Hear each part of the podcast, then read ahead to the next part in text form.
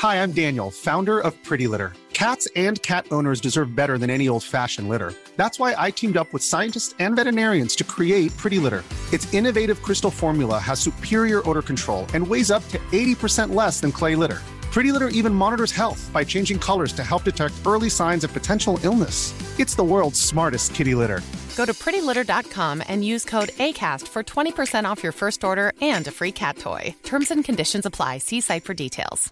Mom deserves the best, and there's no better place to shop for Mother's Day than Whole Foods Market. They're your destination for unbeatable savings, from premium gifts to show-stopping flowers and irresistible desserts. Start by saving 33% with Prime on all body care and candles. Then get a 15-stem bunch of tulips for just $9.99 each with Prime. Round out Mom's menu with festive rosé, irresistible berry chantilly cake, and more special treats. Come celebrate Mother's Day at Whole Foods Market.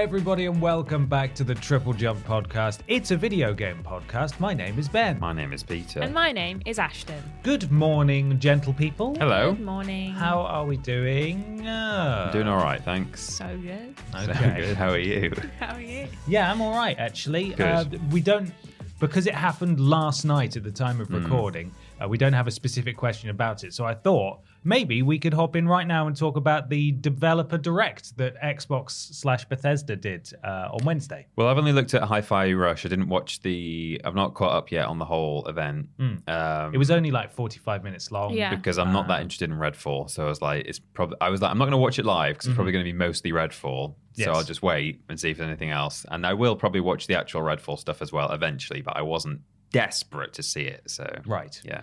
Ashton, you were you were a big fan of the presentation. of Yeah, the I watched it this morning and I was really like just having a good time. Just thought it was nice. It Mm-hmm. was all like kind of as if they were writing on the screen, like old school. It kind of gave me like old school PowerPoint presentation vibes, Yes. but in the best way. I really we know enjoyed that you love it. a PowerPoint. You do. Mhm. Um, and yeah, I, ju- I thought it was really nice. And uh, they got like chats from the devs. There wasn't any like extra kind of like snazzy, unnecessary guff. It Mm. was just kind of like, here are the devs. Here's them talking about the gameplay mechanics.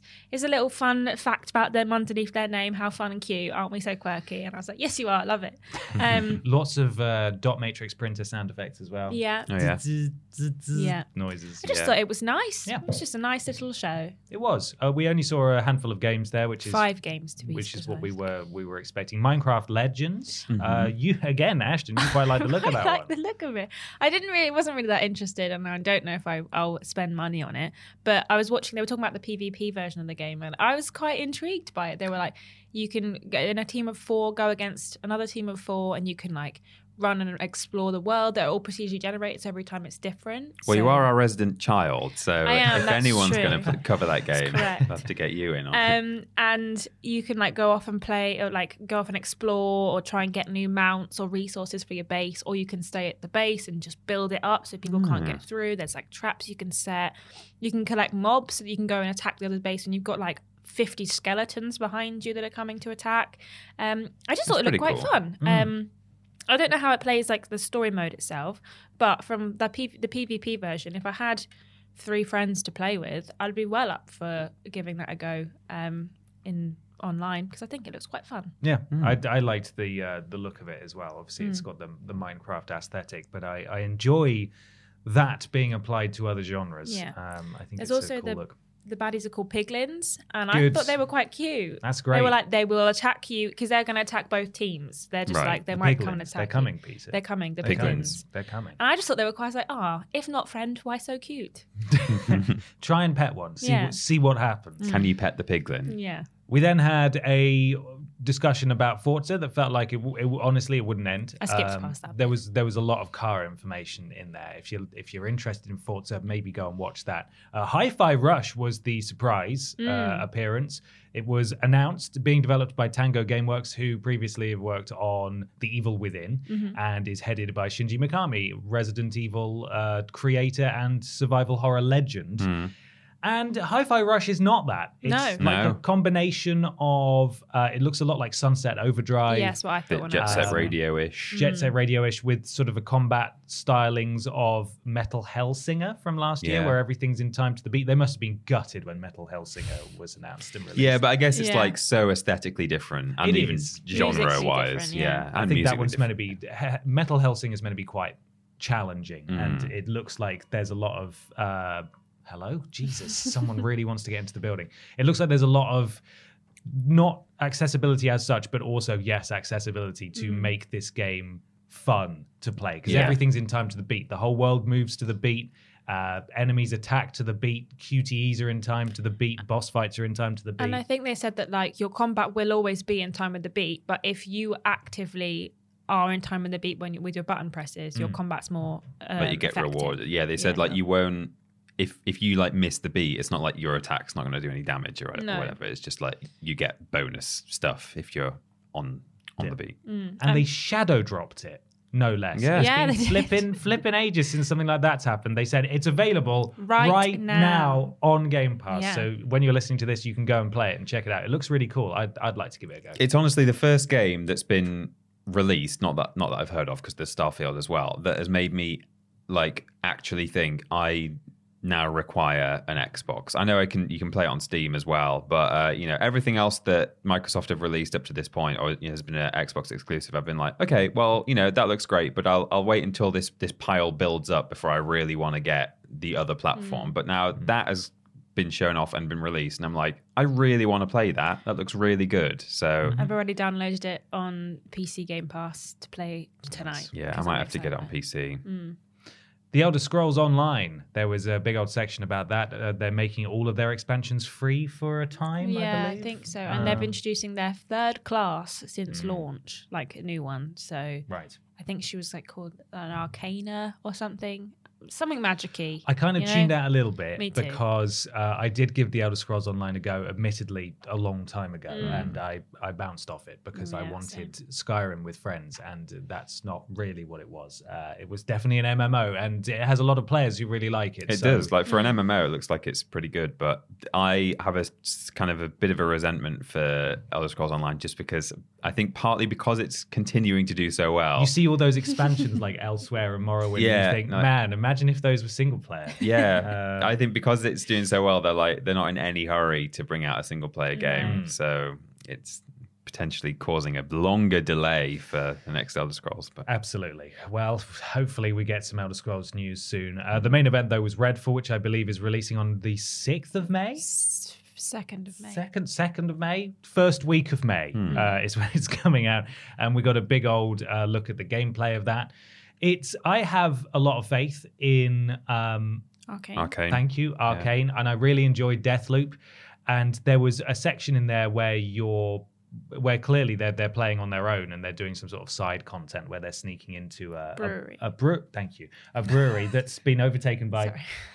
I didn't know if you overtaken by Vampires. No, no, not actually. Occultists. Werewolves? Occultists. Occultists. Thank you. Uh, yes, and uh, that looked like proper Arkane. It you looks know, you fun. were able to go up a ladder around the side and go in where you wanted. But the actual sort of almost uh, Left 4 Dead, Back for Blood uh, style gameplay d- d- wasn't really doing much for me. And when they were in the house, there's like a vampire who who runs at you, and he's he's like running in a straight line, and then just ninety degree turns, and then runs at you again. And I don't know how scary that's going to be. No. If indeed it's meant to be scary. That's why it's not at the moment. It's not for me. I mean, like I say, I will actually watch that at some point, but uh, I, I wasn't wasn't desperate to watch the event. So I was like, it's going to be Redfall, and I don't think Redfall is the one for me. Or even though I do historically, I you know, Arkane have done some really good stuff. But Mm. yeah, I'm quite excited for Redfall. Mhm. Have been since they announced it, and I quite like the way it looked and the way you can interact with it. There's like a one of the characters makes like a jump pad that other characters can Oh, use, nice, yeah. and um, it looked like there was a lot of ways that you could help other players out. So there's like a quite a focus on having friends with you as well as a single player, which is nice. Um, and it's coming to Game Pass day one as well. So It's more open fun. than I was expecting as well. So Yeah. like quite a big open map rather Yeah. than the sort of linear approach we're used to with well at at least my expectations for Redfall was it's like Left 4 Dead and so I thought you'd play through it in a linear fashion but it seems you can kind of just wander around and Yeah. do side stuff. and there's like safe rooms and areas you can like um, what's the word? Areas you can. You can Like- from vampires. You can from nests. N- Yeah, but you, what can you take? You can take the You can liberate them from the Liberate, vampires. right? Yes, there's sections that you take. Yeah, you're taking back the city. Yeah. Oh, I see. And also, there are these nests that you have to clear out that sounds like they're procedurally generated. They said they're different Yeah. every time you go in, Mm. uh, and there's a resource at the heart of them or something like that. It looks like there's a lot of stuff to do in this game. I don't know if I'm hugely excited for it, but I think it looks way more fun to play with people, Mm. obviously. And I don't know that I'm going to have people to play it with. That's the thing. Like, Yeah, I'll I, I just don't play play, multiplayer really, like hardly ever, um, unless we're on couch. Uh, you know, if I'm Yes. round your house or we're streaming, that's when I multipl- do multiplayer games. a la but- sofa. Yeah, a la sofa exactly. but um, at home, I don't. I just don't log on and play multiplayer games. So I don't think I'm going to have that much opportunity to even play this game. Okay, well then we'll play it. We'll Actually, play we'll, it. we'll we'll give it a go. But that was the uh, the developer underscore direct, and uh, I liked it. It was almost state of play Nintendo Direct esque in that it's a Mm. very sort of truncated experience, highly produced beforehand, and it was not awkward in the slightest, which a lot of these conferences run the risk of being. Uh, so yeah, I'd recommend people go and watch it. It's only like forty five minutes long, and uh, there's some good stuff in there. Now, though, it's time to talk about this week's sponsor. Oh yeah. Each and every week, we are sponsored by a very real video game adjacent sponsor that helps us keep the lights on in here. Dead Island 2 The Spider uh, is still not Just on holiday. on holiday. Is still on holiday. The at longest holiday ever. Ashton's house. Hmm. Um, Ashton, I believe you have the ad read for I us? do, yeah. So there's a game coming out tomorrow that some people might find a bit scary, Okay. a little bit spooky, Ooh. especially if you suffer from celiac disease and you can't have gluten. Okay. Yeah, okay. I- Um, I see it coming. Yeah. And it might have there's little ghoulies running around. Hmm. They're wheat protein, and you can't Chop off their limbs. chop off their limbs to stop them from giving you tummy aches. Yes. It's of course bread, Bread space, space. rebake. Rebake. The okay, the rebake I didn't see coming. Yeah. That complete. That was a, a left jab that caught you out of nowhere, wasn't it? It was, you yeah. Ready for that. Uh, yeah, bread brilliant. space. The rebake is coming this week. This week, I've heard this wheat. I've heard it's got like quite a good special edition that Yeah. comes with some physical goodies. Can you talk us through that? The toasty version The toasty version, exactly. Yeah, That's what I yeah. was talking about. Yeah. comes with um, a helmet that's made of bread. yeah. You You- it does. that. You have to consume it quickly. Mm. Um, A steel book that's just bread. Yeah. Is a bread book. it's like in inside the steel book. There's just one nice slice of bread, Mm. um, a nice crisp white slice of bread. Hmm. Um, Is it like a Warburton sandwich thing? yeah. And then like all of the like art is just you know all of the concept art of the the wheat ghoulies and stuff. So it's not actually real though. So Oh, no, that's come real. on. This one's really snuck up on us, though. Dead Space Remake. I, I knew it was coming out in January, but uh, God, it's so now at the time of release. Mm. Yeah, Uh, it's out. It's, It's already out. out. Uh, we don't know if it's any good, actually. or if we're getting a code even. We were No down. idea. We asked for one and they said, okay, you're on the list. You're on the list. But that means could, nothing. That could mean absolutely anything. That's just sort of like uh, a Facebook like from from Happy Birthday like Mm. means that I've seen it. I acknowledge, uh, but Mm. no promises. No, we are in fact sponsored by our wonderful patrons over at patreon.com forward slash team triple jump, where for as little as $1 per month, you can submit questions to this podcast. And there's loads of other tiers available as well. The support goes a long way and we really, really appreciate it. So please consider supporting us on there if you can. You got a question there? Yeah, um, it's from Nexus Polaris, who says, Hey, Ben, Ashton, and also Peter of the Tiny Variety. Hello. I've recently been downloading some MAME games. That's like multi arcade. Uh, what does it stand for? Uh, I haven't. I did look it up and I've forgotten. But it written down the means it's like a it's an arcade emulator. yeah that has like multiple arcades all on it. It's just an arcade emulator. Uh, onto my Steam Deck with such classics as Turtles Arcade, Simpsons Arcade, Gauntlet, etc. Which arcade cabinets would you personally have in your home if given the space and chance? I'd personally go for Mortal Kombat 2, Area 51, Moonwalker, and Marvel vs. Capcom 2, thanks to nostalgia. Make sure you follow, like, and subscribe. Yes. Keys, keys, your boy Nexy P. Uh, we should say that Thank you, the Nexus. thank you Nexus. We should say that the MAME emulator is perfectly legal because it is an emulator. However, ROMs are a bit more dicey unless you're ripping your own ROMs. A crime. So do follow the law and don't do crimes. No, you can only use your MAME if you already have all of the physical arcade cabinets Yes. in your house. You need to put them it through the, there. the magical device where it goes on a conveyor belt. You load your arcade cabinet on its side on a conveyor belt. It passes through like an Through airport security. like an yeah. Acme machine. Exactly, and then it comes out as a little USB Hmm. stick that you copy the file on, and that's how it works. Legal. That's Legal. the only legal way to do it. though. Only way.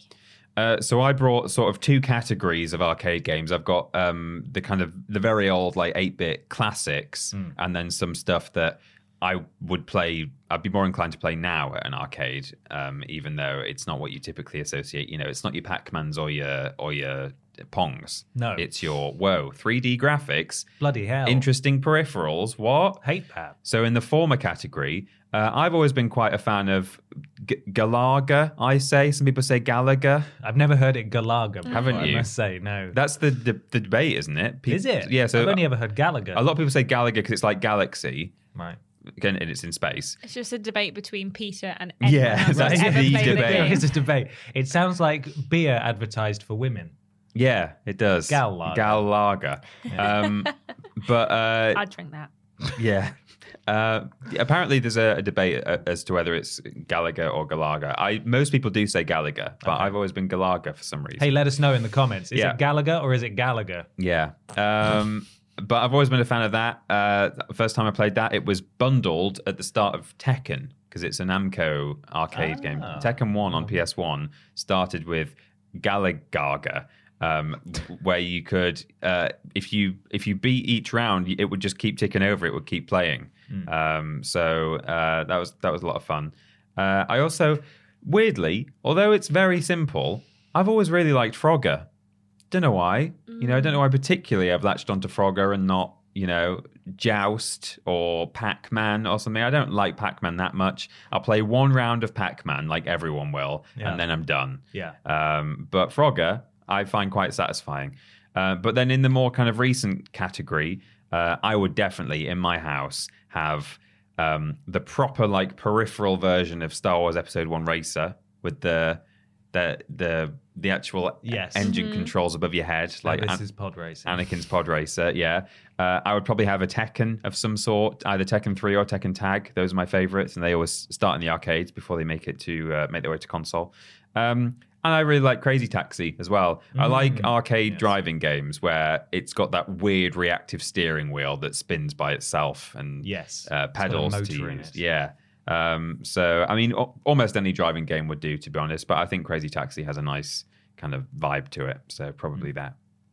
Ashton, what would you have in your house? Well, thanks for asking, Peter. Um, I would like a Daytona. Uh, Yeah, I knew that was coming. um, with all the peripherals, so I could do a little driving game. With- I I see people like someone I know has got the full like driving setup, like full like steering wheel and the the screen that goes like round Yeah. and Wow. the pedals. Um, For like F1 Yeah. simulation games yeah, and stuff. and I like I don't want any of that. I just want little Daytona and my little yeah. beep beep. Meet the, me. the least comfortable seat in Yeah. the entire world. yeah, and a sort of fake solid. seatbelt that you Yeah. just pull around Yeah. you. for full immersion. Um, and I would also like a House of the Dead game Mm-hmm.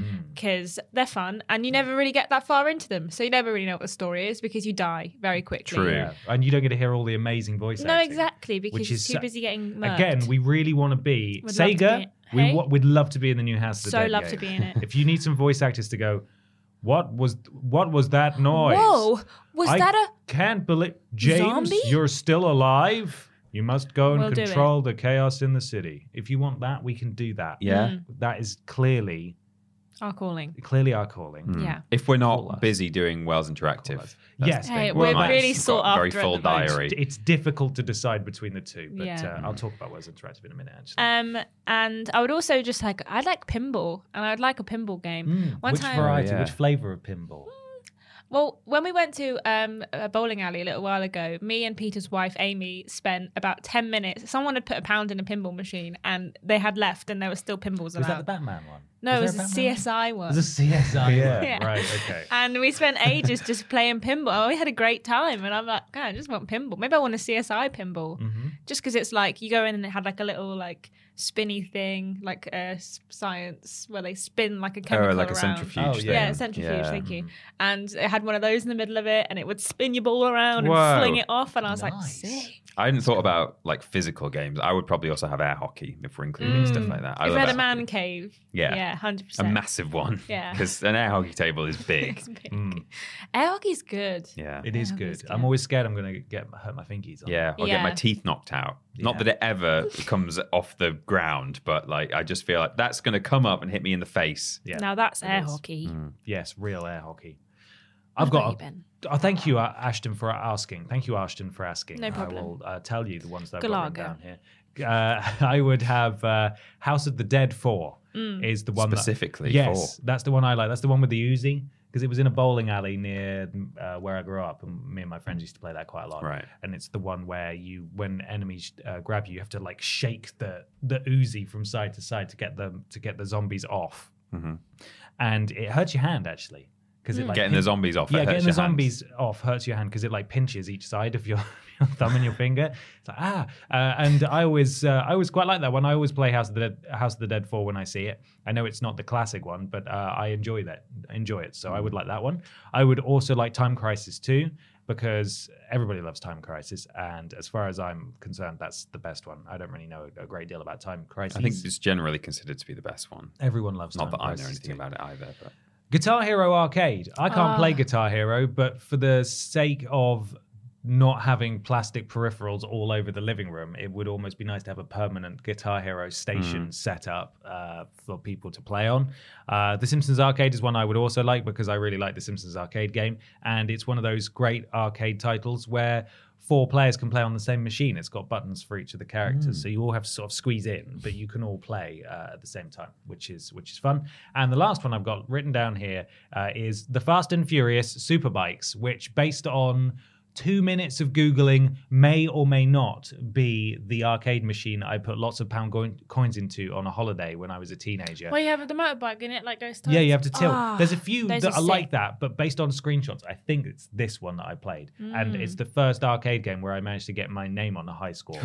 um, not very high, but it was on there, and uh, uh, my name is three letters, so it can fit on all high scores, Lucky. Yeah. which is which is really good. that's useful. Peter's So- just pet. That's the that's the one that's the ones that I would like in my house, please. Those are good ones. Yes, thank you. Thank you Speaking of things much. we'd like to play, should we talk about things that we have played this week? that sounds like a new and exciting in this section that I've Brand new section. I've Yeah. never heard of. Before. I think we're calling it "What We Playing." Okay. Oh. It's what we play in time. Time to talk about the video games what we have been playing over the past week or so. Peter, what have you been playing? Uh, so principally, mainly, largely, I've been playing. Largely. Largely, no, largely. Uh, I have been playing Forspoken. Um, but I won't talk too much about that because we're going to do a little review corner on it in just a moment. But uh, I also streamed it as well. So some of you will have seen my kind of in the moment reactions to some of it there. And I'll talk about, you know, some, there'll be some slightly more coherent thoughts in review corner. I've also, to be a bit coy, I've been playing a game that I can't really talk about right now. Um, but uh, all I'll say is it's it's kind of an indie thing, so it's not ev- it's not like a mainstream upcoming game. Um, It's bread space. It's bread it is space. bread Bread space. space, yeah. rebate. Uh, so don't don't even try and guess because you won't. Uh, but I'll I won't be able to talk about that until like sometime in February. So uh, sorry. Oh. um, and uh, I have played a little tiny bit of the game that I'm going to be streaming this coming week. So uh, on Monday, I'll be streaming Silo Cybil. Um, Sorry, what? Yeah, sorry, what? It's also an indie game. Um, it's this guy who has made. It's one of those where they've done it in like a PS1 rendering style, which I love. Oh, lovely. It's getting. It's quite trendy now to do that. Lots of people are doing. it. Yeah, um, and it's clearly like heavily inspired by Crash Bandicoot, um, the, the Crash Bandicoot trilogy. You play as like a mushroom boy. It's basically The Last of Us, really. Oh. Uh, it's nothing to do with The Last of Us. You are a basically just a sentient mushroom. Instead of a head and face, you just have a mushroom cap on a neck. Hmm. That sounds lovely. And you have to just platform through these very clearly Crash 1 inspired levels that are kind of very difficult at times. Um, and it's in a lovely retro style. So uh, I reached out to the guy and said, hey, if you could send me a code, I'd love to cover your game on um on our channel. And uh, it's been in early access for a very long time, but it's only just been like fully released. Like the, the actual like proper version is now available on Steam. So uh, I'll play that on uh, on Monday properly. I've not played enough to really do a review corner on it, but uh, it would be nice to do maybe a, a brief review corner next week. So that's what I've been playing.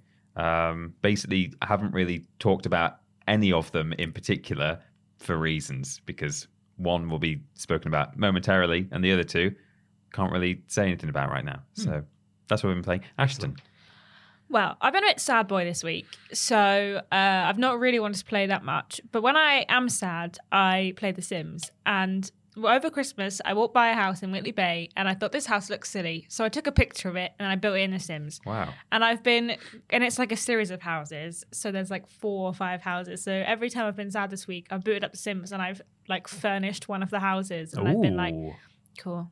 Okay, I'm done now. And then I turn my computer what's off. what's in the houses? What have you? Wow. Currently, there's I've done four out of five, and they all have different like people who live there. So one of mm-hmm. them's like a couple that like met in college, and he's like a contractor, and she's like a marketing person. They're really basic, and their their house looks like real. Do you get to give them Grand. backstories yourself, or I oh, just- or these, yeah, these are just the me. backstories you've invented? Yeah. Okay, cool. And then the You second get to one, give them the basic trait though. yeah, right. yeah. Well, I don't. know. I haven't actually made the Sims that go in these houses. I've just made the houses. Oh, and then right. Just made the story of my mind of I like see. what when I've Okay. been Are decorating. you going to like, how make The Sims for it eventually? Well, I would, but I don't think I've actually got enough that you can only have eight Sims in a house, and because it's one, Oh, block. yeah. So a one couple of giant. got a I level wouldn't be yeah. able to have Right. them.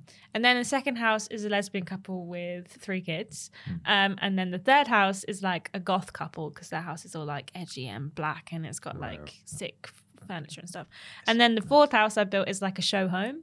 And currently, it's got like the same picture in like every room because Nice. it's like they've been de- decorated. But I thought it was quite funny because when I was decorating that one, and this is just to myself, um, I was like, "Oh, it looks like the basic girl," because she saw the show home and went, "This house is perfect." yeah. Right. and then basically made I that need in all her the house. Yeah. Yeah. For my house. So that's what I did. Um, and then I've also played some Plate Up because I like that game. And you can make dumplings in it at the moment because it's Chinese New Year. Oh. So we're making some Is dumplings. it just temporary? Well, there was a turkey over Christmas, Hmm. and I think that maybe you can still you can continue to make those Right. going forward. But they've introduced dumplings, and it keeps giving you the option to do dumplings. For... Do you have a photo of the silly house in Whitley Bay that we can see? Um, I want to see how silly it is. I What's- might not have one on my on this phone because I had to reset it because I broke my other one. Oh no, that's okay. I might do. I can have a look while Ben speaks. Yeah. Um, and then also the last thing I played was some Jedi Fallen Order, and I got to the final boss fight. Um, and and then I was like, I'm fighting this person, and then I turned the game off because I thought I can't do that right now. Well, I really I need to replay that game again because I did actually try and replay it recently, but I didn't go all the way through. But I don't even remember who the final boss was. Um, I don't think so. Yeah. well, I know. Uh, and I oh yeah. haven't No, I remember. yet. Yeah. But I haven't I- fought I them yet. don't. I don't remember. okay. what? Mm, yeah, didn't yeah. want to in, spoil that- it. in that location. yeah, That one. That one. That place. Bloody Yeah. hell! This game sounds great. Why don't you, Why haven't we talked about this? but I really enjoyed playing it. I think it's quite fun. I enjoy having. I like Cal Kestis. I don't know why you He's- guys he's- don't like him. I think he's fine. He's just doing his best. It's not good enough. I don't know Do why better. everyone hates him. Well, you Um, also Well, not don't know why you're you're don't like like as much on the bandwagon of disliking Frey from Forspoken, are you? No. They're just they're fine. Whereas- I don't know everyone's mean to them all the time. I I mean I am in in that team. I don't think the clips that were like being crucified on Twitter are that bad, but like across the game, I do dislike her. Um, but But anyway, I like Cal Kestis, Hmm. and um, I am excited for the second game to come out. I quite like seeing the things that are appearing, and also the woman who plays Cere in um, Jedi Fallen Order is in Forspoken. She played one of the judges. Oh yeah. I saw one during our stream. I was like, hey, I know that She's face. in a few video games with her actual face. and Yeah, it's, it's she's got really, a very recognizable face. It's really weird. She I was did also think in that a that- trailer for a, for a Tom Clancy game as well. I think. Mm. I think was she's in the um she's in Suicide Squad Kill the Justice League. Yes, she's she playing is. like yeah, and it's like, but- but you're in. Fallen Order. You can't be here. Yeah, as what are you doing here? I know that face. I must admit, when I did see that judge, I thought that she looked familiar, but I was like, I can't think. I was like, does she perhaps remind me slightly of Whoopi Goldberg? Um, but because she's got similar hair in the as as the judge. Hmm. So, well, not. I don't think Whoopi Goldberg has that hair now, but like the classic Whoopi Goldberg. In her Yeah. Mm-hmm. peak movie career hairstyle is similar to the judge. I was like, "Is that it? It's not really that there. I don't think it's her, but It's that's her. that'll be her." Yeah. yeah. So that's what I played this week. Well, that's a good selection of video games, Ashton. Thank You you. look for that funny house. I'm gonna look for it. Oh, Yes. I have. Here's the picture of the Oh. funny house. So it's like Oh, four weird. houses. That looks like a Sims house. so that. Oh, so yeah. oh, yeah, it's That's a really funny. bizarre- Funny house. So I built that in The Sims. There's definitely at least one basic person living in yeah, that she lives on the end. Yeah, I mean in in in Whitley yeah, Bay. in yeah. Whitley Bay, Uh, I have played this week uh, Persona 3 Portable. I finally finished that. Mm-hmm. Um, I basically got. I was trying to get as many trophies as I could in my first playthrough. There is frustratingly a trophy for finishing the, uh, the game with both a female and a male protagonist. So you do need to play through the entire thing again, Right. Uh, as the from the other perspective, and that's for another day, quite frankly. Uh, but there's also these ridiculously hard mega bosses in there, which they're which are optional and they're in all Persona games. But these ones are just like you need to follow a guide because if you and you have to, it's ridiculous, right? Because if you do too much damage to this character or this this boss at a certain in a certain amount of goes, you, you just get insta killed. You have to have a calculator and make sure that you only do so much damage in so many goes, and then you can hit them with like a big attack. To, that's that's actually a it's bit. ridiculous. And Like that's there's not no a trophy. way. That's just part of the game. That that is a trophy. It's an Oh, optional thing. right. So basically, I've got a save file before, right at the end of my playthrough, where I think I'm in pretty much the best possible position to tackle this boss. But I just thought I cannot be asked with this right now. So I've got like 85% of the Persona compendium as well. So I'm pretty close to getting the platinum in that game, pending another playthrough, which shouldn't be too hard if I just skip all the dialog Um, but that's that's for another time. Really enjoyed that game. Um, but you know, go listen to our review discussion from last week for a more in-depth conversation about that, and also the stream because I streamed it uh, this week too, so you can see it in action if you want. Uh, I played a game from start to finish that I also can't talk about, frustratingly, Oh. and the embargo's up on Monday, which is really annoying because otherwise it- it's just missed the cut for this podcast. We would have been able to talk about it here, but I will be streaming it on Tuesday, uh, and then we'll be talking about it in depth next week in Review Corner. We're So- insufferable, aren't we? Aren't we? Well, there's just too many games at the moment. I did say insufferable there. It sounded like I said unsufferable, Unsufferable. but I did say in. I've not played any games I'm not allowed to talk about. Mm. I've just played games that are out. Would you like For one? everyone. Would you like one? I'd love one, Okay. maybe at some point. Well, we'll see. Hey, Next time. hey, it's okay. Peter's got two. to be fair, And I've were- got- One, I, no, none. one of them I can talk about. I've just not played enough of it to be to, fair, talk you, about you it. were offered Forspoken. yeah, but I And also that Peter the one wanted to that play I that more. that I'm not allowed Yeah, and to I talk didn't about wanna this play week. You didn't want to play it, so you know there will be there will be the perfect game will come along. I'm sure. Anyway, uh, outside of that, I had uh, a, a little a little boys get together on. Um, the weekend just gone, and James Jenkins and uh, Kieran Henry, uh, who is the editor of this fine podcast, uh, came over and we played a couple of games. Uh, we did uh, Gang Beasts. We played uh, Fall Guys. No, we didn't play Fall Guys. That's something I played the other night, and I was rubbish at it. Uh, but one thing we did actually try because I thought it would be absolutely horrible is a Wales interactive game that I've had downloaded for ages, and I thought it was going to be one of their worst ones. It's not. it's one of their best ones Ah. in all the worst ways. Uh, it's called Dark Nights with Poe and Munro. Oh my gosh, I've got that on my Steam. Have Is that you? a Wales Interactive Yeah, it's a spin off from the shape shifting detective, Oh. right? And it's six chapters and they're all linear because I was afraid some of Wales Interactive's earlier stuff was just go and talk to all these characters and Oh, try yeah. and progress Mm. the plot if you want. Whereas the, I think the best ones are where it, it funnels you down linearly based on the choices you make. That is how this plays. And it Mm. is absolutely unhinged. The acting is horrible. It makes no sense. And we stopped at episode three because we thought, you know who would love this? Ashton Matthews. We need to wait until we can all get I together have that game. and replay it from the beginning so we can all play through it because my god I took a couple of screenshots of just like close-ups of character faces, and they're they're just like. It's just unhinged in What the best, treat. the most Wow, Wales can't wait to interactive way that. possible. So we need to play that at some point because it's terrible and I love it. Uh, and that's pretty much all I played, apart from Fall Guys, which I did play uh, earlier this week with a couple of friends, and I'm not very good at that game. Hmm. So that was that. Never mind. That's what I've been playing. Well, should we talk about the thing that Peter wants to talk about, aka Forspoken, in this week's review corner? I suppose Yeah, we should. Let's do that.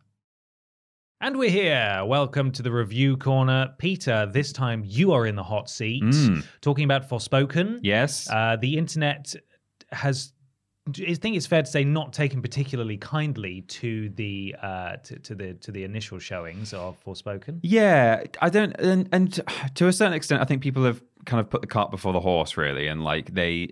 Fair enough. If you want to make a judgment based on a demo, that is partly what a demo is for. And you know, some people were playing the demo, saying, "I'm not sure about." I think the combat was one thing people were worried about. There are also people doing side by side like stills from like earlier reveal uh, stuff and more recent stuff and saying, oh, there's been a visual downgrade. And yeah, okay, maybe those are fair comparisons, but there was definitely an element of people jumping on a bandwagon saying this game is trash before they'd certainly before they played the the actual game because it was chat that was happening before the release. Uh, and some of them, I imagine, didn't even play the demo and were saying, Right. yeah, this game's trash. Um, someone made the point in the chat uh, of one of my streams recently saying, I imagine a certain subsect of those people might be deciding that because of just the nature of the protagonist, uh, Possibly, various possibly. attributes of the protagonist. Other people for other reasons, I'm sure. But uh, I've I've gotten I've gotten into it already. I'm talking. I'm doing. I'm doing the the review already. But you put your cart before your horse. I have. You set me off. But Sorry, tell me tell me about the game. What's happening?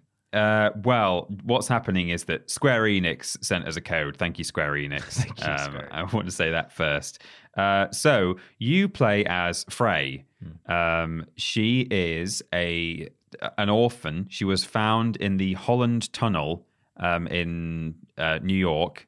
I think. I don't test me on my American geography, but sh- you're certainly in New York when the game starts. Um, and she uh, doesn't know her parents. She was passed through a few foster homes growing up, and then just set out onto the mean streets as soon as she was able.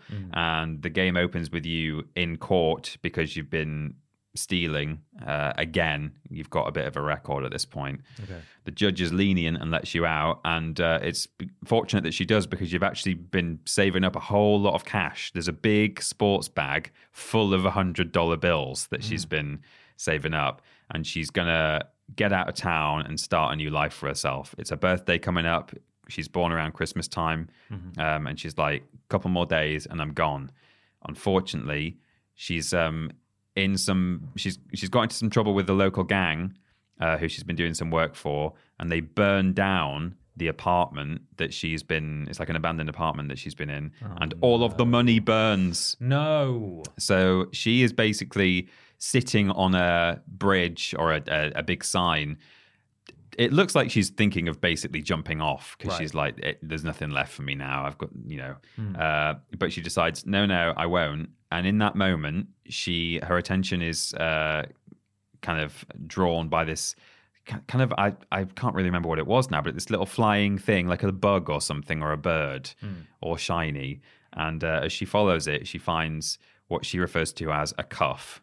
Um, it's like a kind of a gauntlet thing. You'll have seen it in the artwork.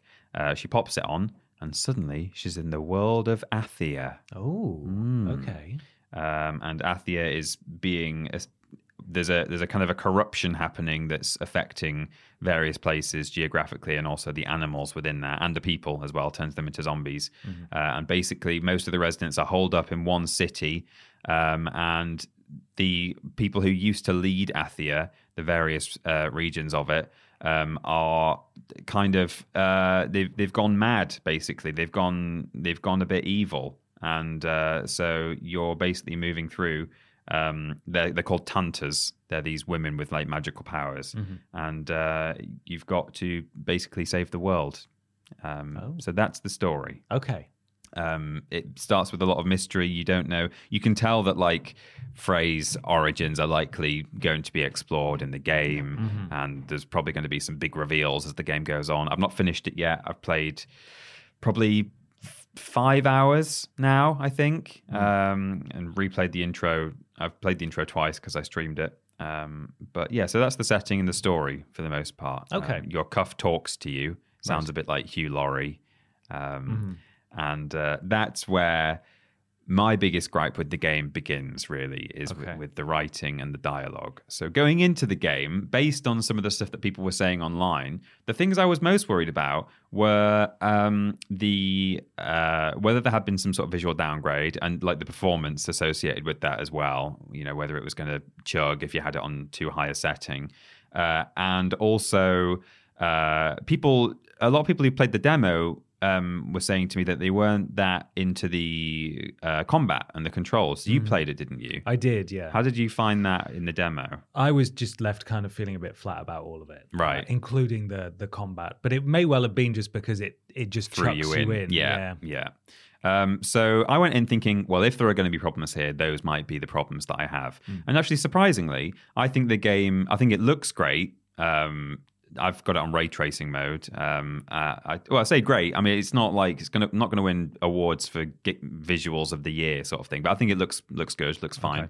Uh, I have had a little bit of a performance issue uh, in some areas where there's a lot of combat going on, a lot of particle effects and stuff. It does seem to drop some frames, which is not good. Um, but yeah, I certainly don't think there's been a graphical downgrade, even if that is at the expense of the performance. Um, and I actually really like the combat. I think it's, you, I think you, it's one of those games where you feel like a badass without having to do very much. Um, so it's kind of got a bit of a God of War effect or a Spider Man effect, where yeah, you're just even if you're just doing basic attacks, the animation of those attacks involves you flipping the hell all over the place, Right. and you know uh, it can be quite easy to take down certain enemies. I am admittedly playing it on um, story mode at home, but when I streamed it, I had it on the default balanced mode, and that seemed relatively straightforward as well. It's not a grind, the combat, which is something I don't like uh, in modern games where a, a single enemy takes, you know, a, mi- a couple of minutes each to take down. Yeah. So combat and visuals, I'm fine with, but I have to basically agree with what has now almost become a bit of a meme online with the uh, the way this game is written. I find Frey just wholly unlikable or or largely unlikable. I think to be fair, some of the clips that were going around to demonstrate the uh, how how kooky and weird the writing was. I don't think they're some of the worst examples. Actually, I think the one where she's saying, "I I moved moved that with my freaking mind," uh, and there's one where her and the cuff are doing impressions of each other, saying, "That's what you sound like." Both of those, I think, all right, they're not great, but they're they're okay. Yeah. I think it's a bit unfair to crucify a game based on those. But actually, there are other things in the game that are way more annoying. She swears constantly. Yeah. Um, I don't mind a bit of swearing. I do swearing occasionally on stream when I shouldn't do. People know that I'm not like prudish in that sense that like all swearing is bad. But I think if you're just swearing all the time, it kind of just loses its effectiveness. Right. And she sounds like a kind of angsty kid who's like her parents have gone out for the night and so she's going to sit around and say flip in the house Whoa. because she because she can Okay. so there's that aspect i don't like um and i also just so you can turn off uh you can turn the combat chatter to a minimum uh, which i think a lot of people are doing. Uh it's not but it's not the frequency that bothers me. It's it's the actual content of it. You know i don't mind if they're going to talk a lot through the game Yeah. um but it is just this sort of like angst. This it's sort of it's it's me me people are saying um Iron Man has a lot to answer for, you know, like the the kind of the Marvel hero effect, Right, okay. Where it's like, yeah, I'm in Just this dangerous situation, but I'm just quipping all the way through. Yeah. And Kieran, uh, one of our editors, told me before I played the game that he'd played the demo. I think he played the demo, or he'd, he'd seen. Oh, an hour of gameplay was leaked, wasn't it, before the game Right, was yeah. launched from the beginning? And in the opening uh, segment of the game, Frey's being beaten up by the the the criminal gang that she's run into, and it's like really brutal. Like one of them like properly like clocks her in the head, and I think her head smacks against this concrete wall, and she just like looks back at them and says another quippy thing. Like she's just saying stuff to piss them off, Right. And it's like. I don't care how streetwise and like independent you are. Hmm. If you're getting laid into by three people who are bashing your head against a concrete wall, you wouldn't continue to goad them. Hmm. But because she's like, hey, this like hero that you you really want to, you would love to be friends with in real life because she's Hmm. so witty. Uh, that's what she does. Right. So uh, I I don't think I'm going to be playing much more of the game. I don't think I'm going to get through it because I still I've given her her time for her character to develop, and she just continues to be this kind of angsty teenager, which is a shame. That is such a shame. Uh, how do you feel generally about the story, not just in terms of because, as you alluded to, I imagine you're Yeah. uncovering some stuff about uh, Frey's background. Yeah. Uh, but what you're doing in Athia and, Mm. and the world there is is it is it interesting? Is is the world interesting? Are the people interesting? It's not like it's not uninteresting, but it's it's not actually that original. Um, I think it's quite easy to pick up, like to just throw a bunch of sort of fantasy tropes into a mix, and then maybe paint a semi-unique veneer on them and say this is our interpretation of of this thing, but this thing is something that you've actually seen quite a lot in a lot of fantasy games. Now, I couldn't necessarily pick on this game in particular for doing that because by definition, if I'm saying it's a bit samey and it's a bit done, then other people have been doing it as well. So this isn't like a sin that is uh, unique to this game. But yeah, it's not. It's nothing special really. There's a corruption moving through the world. You know, no, that that's something we've seen before in games. There are these like powerful tantas who you go up against, and yeah, all right. There's some intrigue around Frey's backstory, but if I'm not like actually forming an attachment to Frey as a character, then I'm not exactly going to be invested in finding out what has happened to her in her past. Mm-hmm. I'm maybe just like somewhat interested into like how she actually magically ended up in this world to begin with and how she's going to get out. But even then, I imagine it's just going to be not hand waved away, but just say, you know, this is the magic system that happens in our world and this is how you ended up here and here's how you get back. So yeah it's it's not got a really it's not got a usp really as a story. It's nothing's like particularly hooking me in and uh unfortunately some things are pushing me away including the writing. So that's a real shame. Gameplay wise it's fun. I like the combat and of course i've not even touched on i mean i'll i'll i'll wrap it up now but there are there are uh, sort of the things you would expect to have in an open world fantasy RPG. So there are various map markers um, that you can go and uh, wander off the beaten track and, and do all sorts of things, collecting things and working your way through, clearing enemies out of certain areas and, and all that sort of thing. There are sort of boss style creatures you can encounter as you're wandering along. So you'll just be in the wilderness and there'll be like uh, quite early on, you'll encounter this giant deer that I found too tough to defeat. So it's like, okay, I'll come back and do that later, which is good. gives gives you a, a sense, a, a reason to come back and and to explore the world. Um, and there's like various unique things you can do to level your character. There are skill trees. Um, you can craft and upgrade items, and also there's this like nail mechanic where she mm. paints runes onto her nails. Okay. Um, and you collect the certain patterns as you go around the world, and so you can apply one to one hand and one to another, and kind of combine them, and mm. you, you know create your own sort of build, and they'll, they'll just give you various upgrades and abilities and stuff. So that's something that yeah, you it's pretty unique. yeah, you're painting your nails, but again, like fundamentally, it's mm. still just attach this attachment kind of thing. Right, yeah, right, it's right. it's presented as nail art, which is an interesting take on it, but uh, ultimately, you're just equipping a thing that you found in the world. So. Uh, depends how jaded you are, I suppose, as to whether you think that counts as unique or not. Yeah. Um, So, is there a group of players that that you would recommend this game to that might enjoy it, or is it just generally across the board? Maybe just avoid this one. to me, to use a slightly dated comparison, the things that I like about this game and the things I dislike about this game map on quite well to Dragon's Dogma. Okay. Um, in that it's got a, a nice open fantasy world, which is quite pretty at times.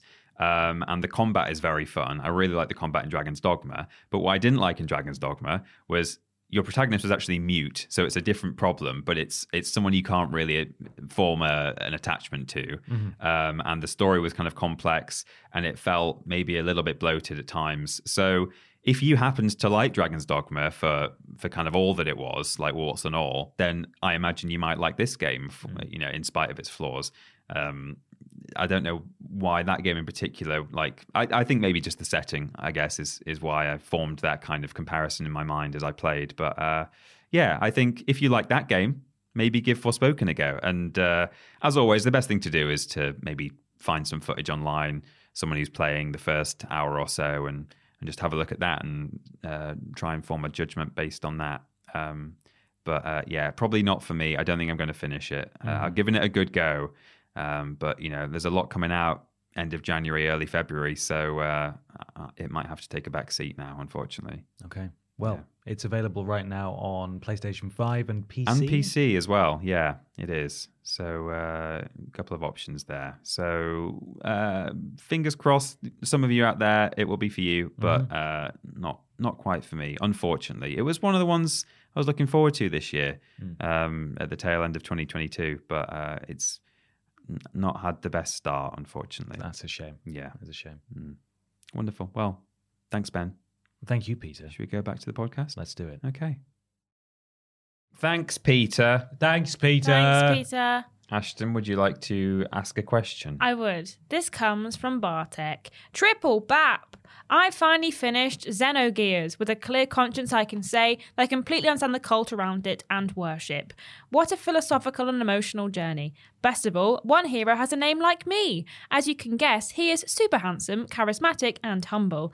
So the question for all you for all of Triple Jump and Walruses is, how do you feel when a character in a game has your name? Your weeb, Bartek. Thank you, I did a Bartek. quick Google, and I think the character is called Bart.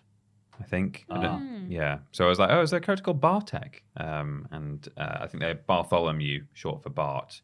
Or at least there is a Bart somewhere in the franchise. I don't know. I'm not sure. But uh, so we were all trying to think of characters who have our names. Um, I didn't bother thinking because I know there isn't any. Okay. It's yeah. really hard to Google character Ben video game. Yeah, it's really hard. Yeah. because you your mind goes completely blank. Mm. Mm. There are a few, but outside of actual existing licensed properties like Star Wars or Marvel and all that kind of stuff that happen to have games around them, there are very few original video game characters with our names. As far, Yeah. as far as we could tell, there'll be people who can offer up examples. I'm sure. And there's perhaps like the odd NPC in Fallout because they all have like you know non-fantasy names. So you, you do get your your Bens and your Peters and your Johns and your Those were the best though, because you would go onto the Fallout wiki and Google Ben, and the three characters. There's like there's a photo of the character, and it's a charred skeleton. Yeah, mine was as well. Find in a room. pincushion Peter. It's a skeleton with like six axes in his back up a mountain. Um, but what I came up with, other than Marvel characters, so Peter Parker and Peter Quill, um, was Pete from Bully. Uh, well, I'd say I came up with it. Was it you, Ashton? Came No, up it with was that? not me. someone suggested. Oh, Kieran? James, James? Jenkins, Alex? Someone did.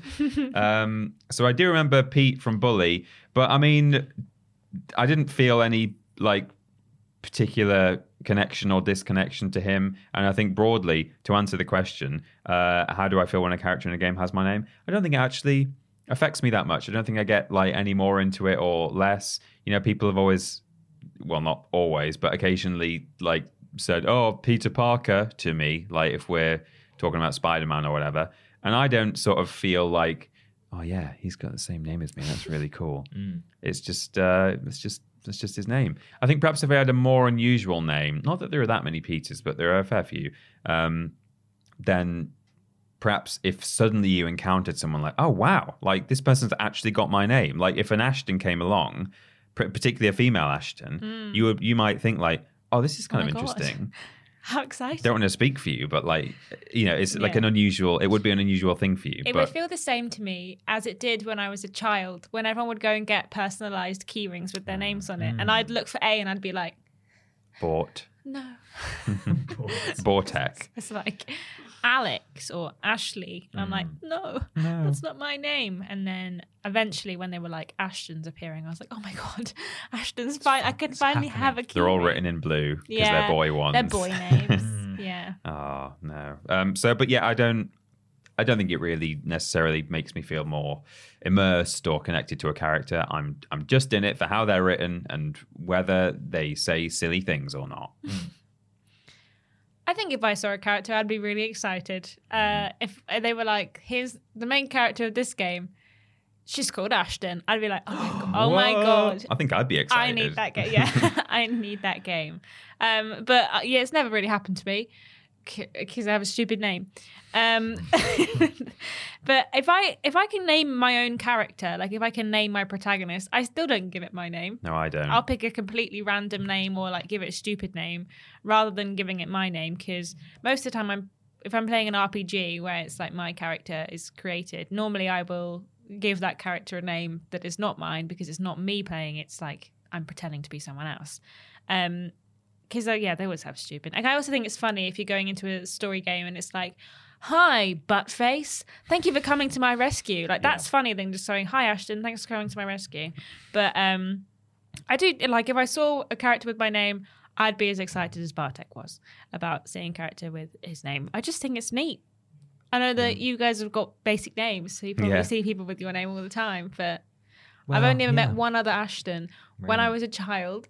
Um, no, when I was like a teenager, a child moved in across the street from me Hmm. who was called Ashton, and I'd never met anyone else with my name. And then suddenly there's a woman down the street shouting my name at her son, and I was like, "Who's shouting my name? Like, what is happening?" And I'm look, I'm like coming out the door, like, "Yes, Me, me. hello," and then she like grabs his kid and she's like, "Ashton, Sorry, stop my son is misbehaving." And I also named like, Ashton. and I was like, what are the chances of that? And then one time we were both in the local doctor's surgery Hmm. and he she said, my- he said my name. And the woman was like, "Oh, you called Ashton too? And I was like That's like, crazy. yeah, yeah. I have a boy name. Uh, yeah, I mean, I there's only one real character that I could find uh, based on the suggestion of our team uh, that that is that actually has my name that isn't a licensed character. There's a Pokemon Ranger Guardian Signs character called Ben, apparently. right. Um, or there's all the Ben 10 games, of which there Yeah. are many. Uh, ben Drowned, the creepy pasta from Majora's Mask. Oh yeah, yeah. Uh, sorry, Marjora's Mask. Uh, ben Quadinaros from Star Wars Episode Quadraneros. One. Quadri- really? Quadraneros, yeah. No, It says Quadraneros. I don't know if we trust Peter with pronunciation. Of Star Wars it Might just characters. be, it might just be a typo. On I my think it's part. quadrin arrows or arrows. Yeah. There's Ben in there. Uh, he's an alien man. He's in Star Wars Episode One Racer. But the main one is Ben Paul from The Walking Dead season one, the Telltale game, who's like the the high school student who's a bit of a coward and keeps. He means well, but keeps making mistakes that put everyone in danger. And uh, yeah, he kind of pisses me off. I, I didn't think anything of the fact that he had my name beyond. Oh, cool, he's got my name. That's cool. But do you not think, like, when you were saying in Fallout, when it was quite funny that the skeleton, like, had your name? Yeah. Do you not think that that's, like, if you came across that skeleton and it was, like, Ben above its head, do you not, like, you'd probably laugh at that because it had your name? Maybe so. Maybe mm. so. Yeah. Like the way that you like, if you just saw a skeleton with a bunch of axes in its back, you probably wouldn't laugh. But because it's called Pincushion, Pincushion Pete, and mm. because your name is Peter, it's then funny because Yeah, it's got maybe. your name.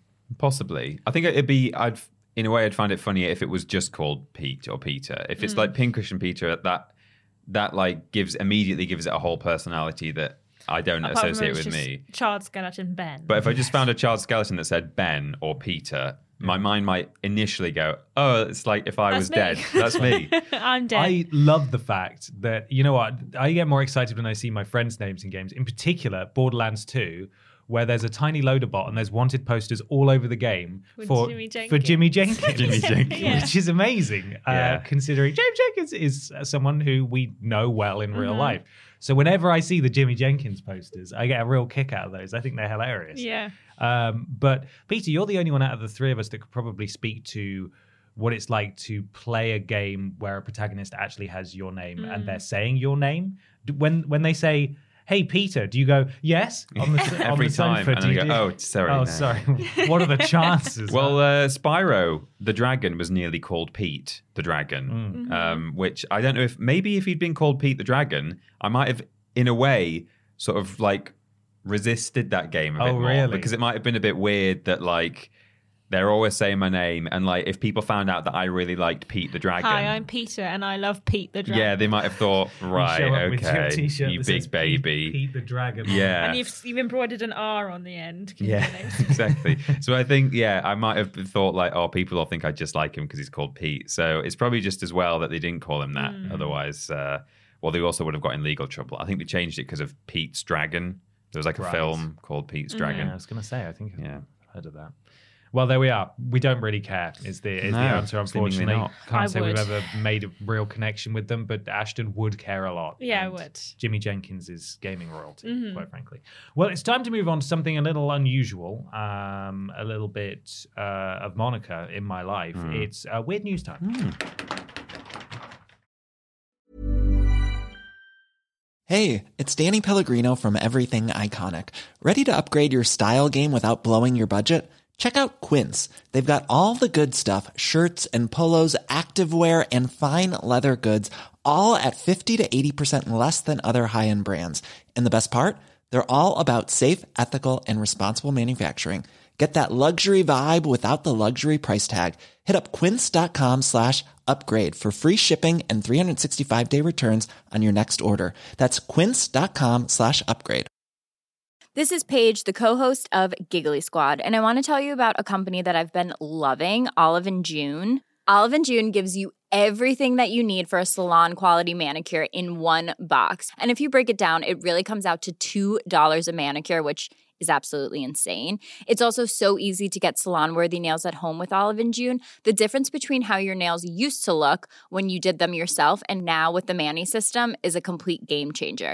The best thing about Olive and June too is it's a quick dry. Dries in about one minute, lasts for five days, and full coverage in up to one to two coats. Visit oliveandjune.com slash perfectmanny20 for 20% off your first system. That's oliveandjune.com slash perfectmanny20 for 20% off your first system. Quality sleep is essential. That's why the Sleep Number Smart Bed is designed for your ever evolving sleep needs. Need a bed that's firmer or softer on either side? Helps you sleep at a comfortable temperature? Sleep Number Smart Beds let you individualize your comfort so you sleep better together. JD Power ranks Sleep Number number 1 in customer satisfaction with mattresses purchased in-store. And now save 40% on the Sleep Number limited edition Smart Bed for a limited time. For JD Power 2023 award information, visit jdpower.com/awards. Only at Sleep Number stores or sleepnumber.com.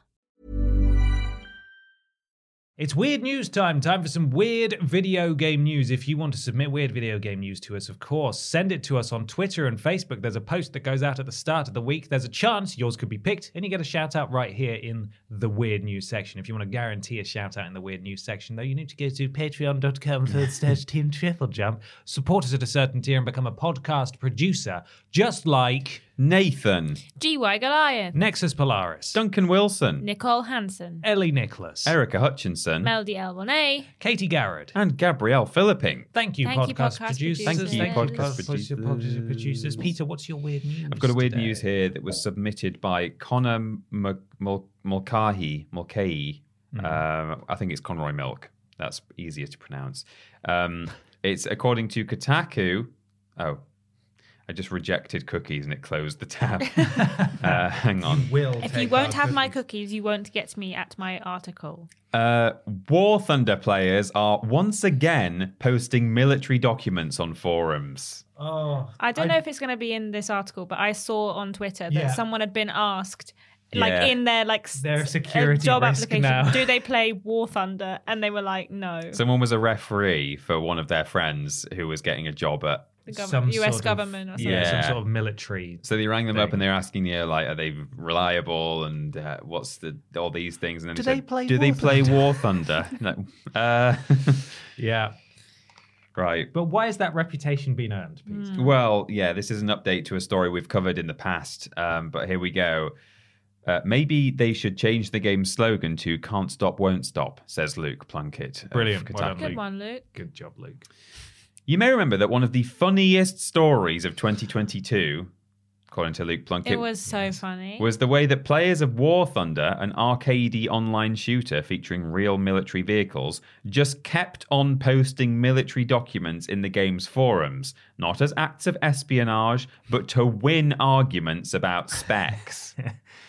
The last time we checked on the checked in on these guys, it was some tank players who, despite ban after ban, just kept on sharing detailed classified information on currently operational main battle tanks and their armaments.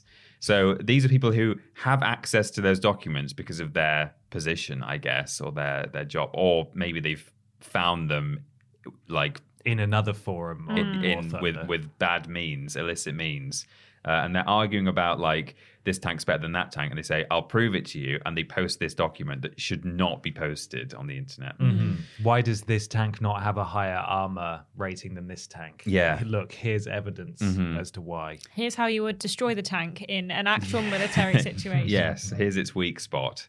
Uh, this week, we've seen a similar thing happen, only now it's about fighter aircraft. As Massively OP report, earlier this week, a player shared military documents relating to the F 16 fighter jet in order to win an argument. The problem is that those documents, while not designated as classified military documentation like the tank guy's stuff, was still restricted material, quote, under the jurisdiction of the International Traffic in Arms Rela- uh, Regulations, ITAR, a State Department in, uh, a State Department enforced law that limits disclosure and transmission of U.S. weapons data and information to foreign individuals, including distribution on the internet. So, not classified, but still not the kind of thing you should be posting in a video game forum. Then, just a day later, someone else was at it again. This time, a different user posted excerpts from over a dozen weapon system manuals for the F 15E. Again, these weren't classified. Indeed, they were for systems old enough that they had been. Indeed, they were for old. Indeed, they were for systems old enough that they had been declassified. But like I've already said, just because something isn't classified doesn't mean you can freely post it on the internet forums where anyone in the world can see them. So they were deleted as well. I said this last year, but I will say it again now. The fact that a video games forums have become one of the greatest OPSEC hazards of the modern age, just because some dudes want to argue over a weapon statistics, is very funny. Thanks, Luke. That's now the funniest story of 2023. Yeah. It is, yeah. Next year when it happens again. Remember the funniest story of 2022 and Oh, boy, do I. 2023? That people were posting documents that aren't actually classified this time. Mm. Slightly less funny. Yeah. It's still pretty funny, though. I have some weird news. It comes from RB at R underscore B84 on Twitter. Hmm. From Kotaku by Zack Zwiezen. Real soldiers use Metal Gear Solid tactic to defeat military robot. I think Solid Snake and Metal Gear Solid creator Hideo Kojima would approve of this tactic. There's a lot of guff in this article, so I am going to skip past bits. Okay. Um, cardboard boxes are very useful. You can use them to move stuff, create large, elaborate forts out of them, and uh, probably other things too. Webster's dictionary defines cardboard box Yeah. as Place where cat lives. Yes. but did you know that you can use a cardboard box to hide from a highly advanced military robot? It's true, even if it sounds like something straight up a video game. And then it explains what Metal Gear Solid is and how in that game you can hide under a box from enemies. yeah. And that's basically all you need to know. Never really worked for me. They would always just kick the box over. Yeah, I Don't know just if they shot everyone. Saw me moving or something. Um, it turns out that this tactic actually works in real life against AI powered robot, which, yes, sounds like a Metal Gear Solid thing, but it's actually something that exists in the real life world, in our real life world. The Economist defense editor, Shashank Joshi, posted an excerpt from an upcoming book about artificial intelligence in the military. In it, the author of the book, Paul Scharre, shares a story about the US military use a group of Marines to improve an AI robot's human detection algorithm. To do so, Marines walked around the robot for a few days while engineers used the data to improve the AI. But eventually, someone decided to flip things and asked the soldiers to try and defeat the AI, defeat the AI robot instead of helping it. Then there's some excerpts from a book taken just in a picture. good. Um, the eight Marines parked the AI robot in the middle of a traffic circle and played a game. Whoever could reach the robot from a long distance away without being detected won. All eight Marines were able to do so. Some did cartwheels, throwing off the robot's a- detection algorithm. I'd love to see that. Yeah, another pretended The to be a tree. Yeah. from Metal Gear You have Solid to as well. hide your hide your Wilson while you do them. Yeah. Another pretended to be a tree, using branches and slowly moving towards the, the robot, smiling the whole time. But perhaps the best tactic used by the Marines was hiding under a cardboard box. Apparently, two different Marines shared a single cardboard box and hid under it while moving towards the robot. You could hear them giggling the whole time, said a person in the book referred to as Phil. As explained in the book, the AI system was trained to spot humans walking and running, not people doing somersaults or hiding in boxes. So these fairly simple and childish tact- tactics worked and fooled the AI. Meanwhile, any average person would have, eas- would have been easily spotted, uh, would have easily spotted a moving box or a flipping soldier, showcasing a major issue with the AI and its reliance on previous data and algorithms. Soldiers defeated robot AI using cardboard boxes and silly gymnastics m- moves. Silly gymnastic moves sounds like a plot point from Metal Gear Solid game.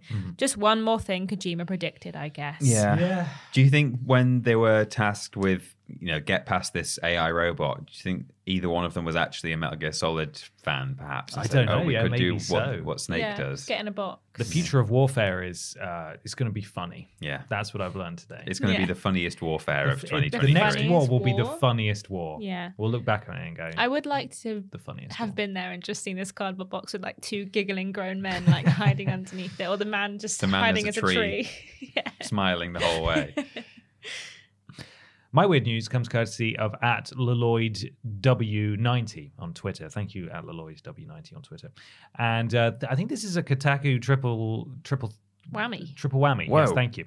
Uh, some people may have seen this as a uh, something of a. I'm something of a collector myself. Uh, it was quite hard, to, quite hard to look at. Uh, a lot of people were very upset about this. Pokemon fan says U.S. Customs destroyed four thousand dollar classic game. An original sealed copy of Pokemon Yellow, reportedly worth nearly $4,000, was ruined by US Customs and Border Control after its seal was not only cracked, but its case broken and the front of the box sliced clean off in a wanton display of aggression against collectibles, the owner claims. Uh, that owner, who goes by the Master of Unlocking, told Kotaku he was disappointed to see such senseless damage she, it's Jill. Yeah. to see such senseless damage done to the now ruined collector's item. There's a auto playing video that's taking up half the screen. Oh, you clicked on the video. I didn't. I tried to close it. I Oh. hate websites. The Master of Unlocking's friend, Nightdive Studio CEO Stephen Kick, Mr. Kick, tweeted a picture showing the ruined Pokemon Yellow copy on January the 19th. Uh, the, don't worry, it can autoplay a video, but it won't embed an image that we need to see that's pivotal to the article. Let's have a look. Slice the front off. Yeah, I'll show you. It's real. They've. Here we really are. Really minced it. Look at the state of that. They've oh, just they've cracked the the grading case open and then just sliced the front of the. Why? the Did game they think box. there Did were they open it with a druggies katana inside? or something? Don't know. They stu- they didn't study the blade very well. That's No. for sure. A friend of mine received this sealed and graded original copy of Pokemon Yellow. Kick said, U.S. Customs broke the acrylic case, ripped and discarded the seal, and sliced the front of the box off. Maybe they weren't fans of Wata Games. I think yes, Wata Games is an independent company that grades and certifies games for collectors. There we are. There's the clarification. Uh, chances are you'll encounter Wata Games if you're looking for high quality mint copies of old games. The company was responsible for grading and certifying the Master of Unlocking's copy, giving it an A plus rating and a score of 9.2. I don't know if it's going to get that anymore. According to Wata Games website, the game is in exceptional condition and worth $3,800. Or it was until US Customs came through and decimated the certification. Well, I do know that if you traded in the y- yellow cartridge at CEX, he'd maybe get £15 cash. Okay. So that's, you've not lost everything. It's not a total loss. It's not a total loss. Uh, so either they hated the battery inside the cartridge or they thought it, it had contained drugs or something. Uh, can US Customs just destroy things without recourse? Asked another tweeter, with many others demanding consequences against the agency. When will you learn? when will you learn? Uh, it goes on and on. There's there's all sorts of sources there. It's worth a read if you want to feel a bit upset and angry about Man, uh, do you a classic game being destroyed. Do you think you can get compensation? Do you think you can get four grand? It was Well, insured. I was looking into this. Apparently, the insurance d- tends not to cover what happens in customs, which is kind of shocking. Wow. Um, And and usually, when people have problems with customs, it's sort of like the Spider-Man meme where they're both pointing at each other. Yeah. But it's customs and then the the the postal service who are responsible for it. They're like, "Where's their fault? Where's their there for. The and you go around in circles and you don't get anything. The only safe way to get your games is to drive to the, the headquarters Yes. Mm. and get it yourself, and mm. then drive back. No matter how far away it is, you must drive. Yeah. Or make knives illegal, and then no one can cut them open. Or can we just get rid of customs? Just Yeah. let people ferry Whatever whatever, they they, like. Yeah. We ain't nothing but mammals. Let us just walk across into another country. Let me get on a plane with a gun. just let me. Let me go to Europe with no passport and Hmm. let me just go between the fr- free travel is basically what I'm saying. Yeah. You Uh, want free travel in Europe? I want to get rid of that's what I- borders. As a Brit? I want borderless travel in Europe and I want to be able to sort of go wherever I want. Madness. Um, I want to be able to stand in the line that says everyone else and not stand in the separate line where we have to give I our want. I don't scanned. want to be in the sad line anymore. I want to be I in to the be in the fast-moving, the nice line. Well, EU I line. want blue passports. So Well, you've already Of got them. So Yeah. Anyway, that's how Pokemon Yellow was destroyed. Mm. The Ah. end. Let's have another question. Yeah, it's from uh, Amelia underscore 01. Thank you, Amelia. Hey, Abap, what game do you wish became a series or a series that got cut short that you would like to see another installment of? uh, love from Amelia. Kiss, kiss. Kiss, kiss. Thank you, Amelia. Thank you, Sorry Amelia. for being so rude there. Um, so I have got some of both. Um, you know, a game that never had any sequels or one that did have some and should come back. Haven. Uh, well, I'll get Beyond Good and Evil and Haven out the way. Mm-hmm. They both ended on cliffhangers that may never be resolved. Haven won't ever be resolved, uh, although it was a biblical allegory. So maybe I just need to read the Bible Maybe to find out what happened. The next chapter's been waiting for you for thousands of years. yeah, um, it was written just in a cave, uh, uh, like in in Bethlehem or something. yes, that's where they wrote it. Yeah, in that cave in Bethlehem. Yeah. Um, Bible, so, Bible cave. You Yeah. know, you know so Bible cave. those two go without saying, I'm sure. Um, but so I've got games here that never had a sequel. Talked about it earlier, actually. Bully, or in the UK, Canis Canem Edit, Yeah, because we weren't allowed to call it. Bully.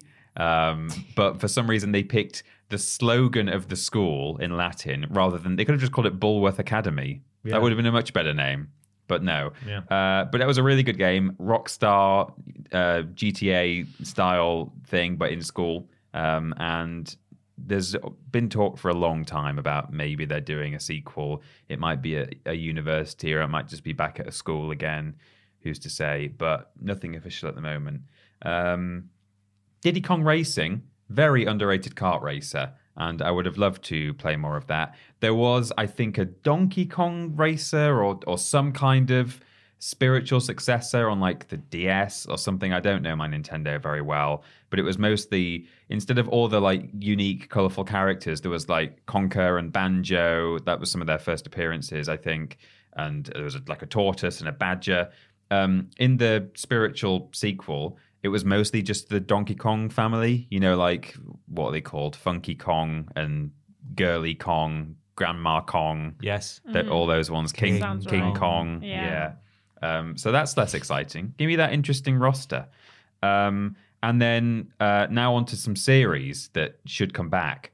Tombi, Tomba only had two games. Everyone's clamoring for a sequel in the Tombi community. They'll never get it. Um, I think Whoopee Camp, who developed it, were sort of closed down or absorbed or something after the second game. Um, even though I think there was an intention to make a third game. Um, If they do a third one, they should only print uh, 3,000 copies Yeah. and then they'll all go on eBay for hundreds of dollars. Imagine like- how much money they would make. Just like the, just like the first two. yeah. Um, Time Splitters, of course, Yes. which should be coming back. Apparently, maybe. Um, and at- least they got a good innings with three games. Mm-hmm. Um, Whereas Only two of them are worth playing. Though. That's true. Yeah.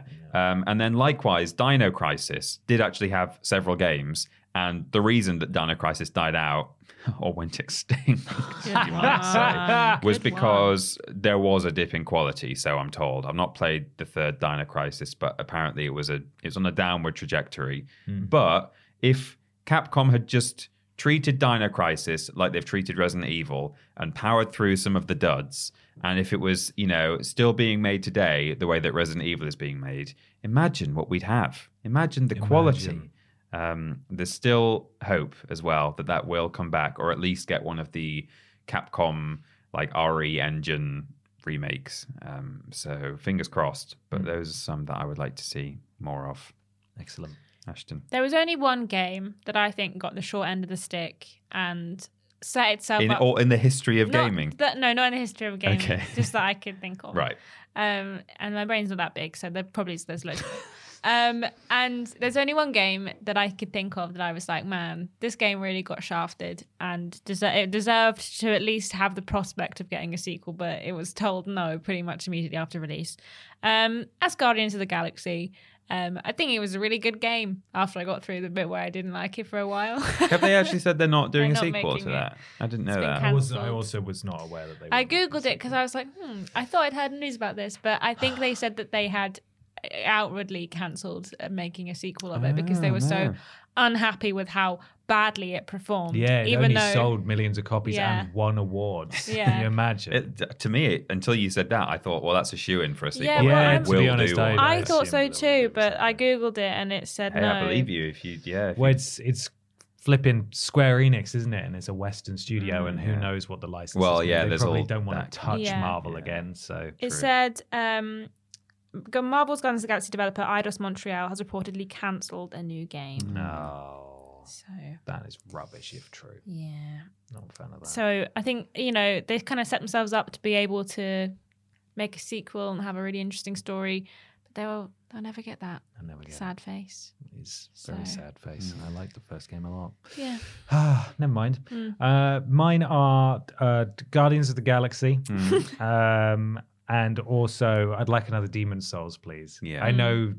there's a lot of Dark Souls out there. Bloodborne? Is that not and on the list? Bloodborne. Well, yeah, I mean another Bloodborne too. That's a very good point, actually. Yeah, Hmm. I mean they they are functionally similar games, but I mean I'd like I'd like a direct sequel to them, please. Hmm. I'd like a Demon Souls two. I'd like a Bloodborne two. I would like all of them, please. Thank you very much.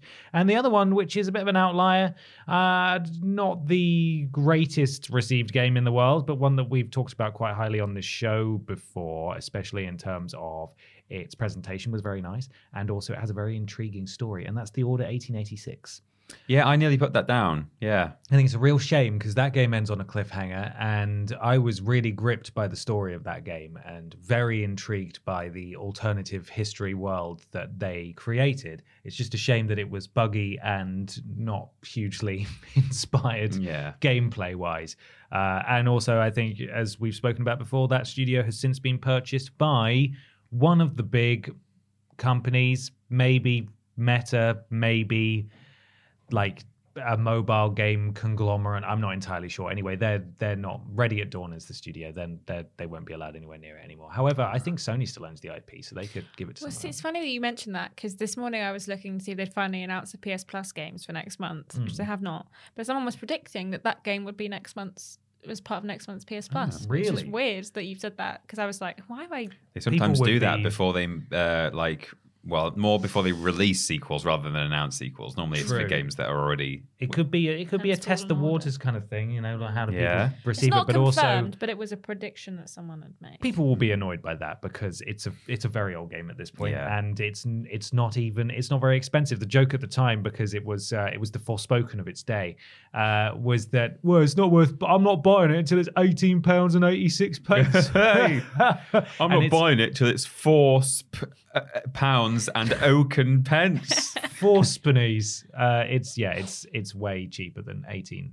Uh, 86 now so but it's uh, that was a good game that i liked and uh, i would i would love to see it followed up I'm actually surprised that it's not available for free on one of the tiers of. Um, is it not well, maybe I- it I don't is, know, but but- the fact, like, if they're going to add it to Plus, like, typically, It might be an extra or premium situation. yeah, it could be. I don't know. Yeah, lucky them. Um, wouldn't know. Not in that club. So No. No, me neither. can't get. In, they won't let me in because I because I won't pay for it. uh, is it time to move on? Yeah, is. to the big discussion. Oh. It's big discussion time. Time for the big video game discussion. This week comes courtesy of Conroy Milk, Mr. Milk, who says, Greetings, BAP. Last week, Crystal Dynamics announced that they would be ending development for Marvel's Avengers. No. This continues the trend of live service games having their support ended before they've been able to reach their full potential. See other examples such as Anthem and Babylon's Fall. Why do you think many of these games have seen a lack of success? And do you think the industry will now move away from live service games as the majority of them don't seem to live up to expectations? Cheers, Conroy Milk. Got a little excerpt here Okay. I thought you might. from a Kotaku article. Late last week, Square Enix announced that, that its beleaguered 2020 live service game Marvel's Avengers will no longer receive new content or major updates after March the 31st, and all official support for the game will end on September the 30th, 2023, with digital sales ending on that date too. While you'll still be able to play it offline and online with friends after these dates, it's effectively game over for the troubled online action game. They're kind of just making it into a game that people might actually want to play now. what by turning off the They're servers? turning I mean, off the, the servers are staying on, but uh, you can play with just your friend or you're on your own. or you can play on your own, but Yeah. it's worse on your own.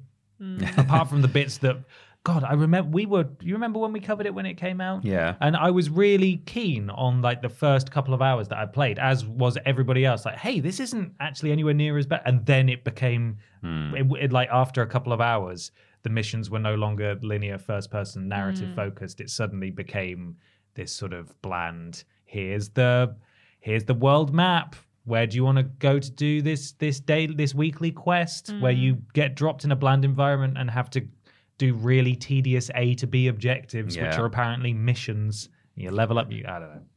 Anyway, it was really exciting for a while, and I was super excited for that game. And I'm sorry to see that it's died, uh, but I can't say that I'm surprised. Yeah, it's weird though because like so Conroy Milk says, you know, uh where is it? Um why do you think many of these games have seen a lack of success and do you think the industry will move forward from live service games? I've I've wanted the industry to move forward from live service games for a long time. But the fact that they keep continuing to make them makes me think that like is it just me? Am I well not just me, but is you know, am, am I in the minority here not liking live service games? The fact that they continue to make them makes me think they must be popular. Yeah. And therefore, I'm always surprised. I think it's weird when like another live service game comes out, it just falls on its arse. Like Anthem as well is another good example.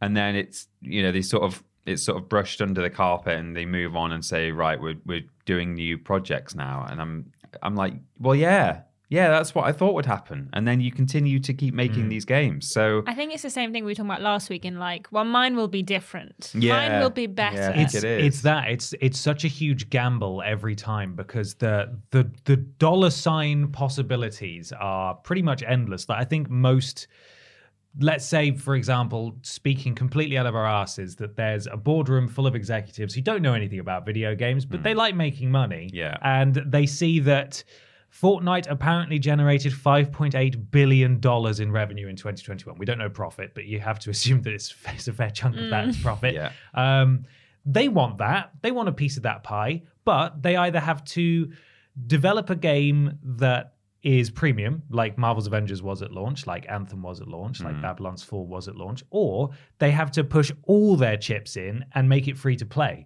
where there's no guarantees. Yeah. The, it's it's a risk reward thing where the risk, I think most casual observers would say, is probably far greater than the chance of reward. But even the chance of that reward is seemingly enough for these guys to just go, yeah, we're Sony, we're developing 12 live service games by the end of 2025. oh, yeah. So, And especially if you can like snap up a Marvel, you know, the Avengers license, you're thinking like this is going to print money. Yeah. Hmm. So maybe that is partly a, an incentivizer, an incentive. If you, uh, you might be thinking, oh, do we take that risk? Do we do a free to play? Do we do a premium? Then perhaps, oh, Marvel. Oh, we can stick that on it. People will pay for that, and that is what sends you down that path, as Yeah. opposed to the free to play. if Avengers can't do it, and if Crystal Dynamics can't do Avengers can do it, that sentence Yeah. makes sense.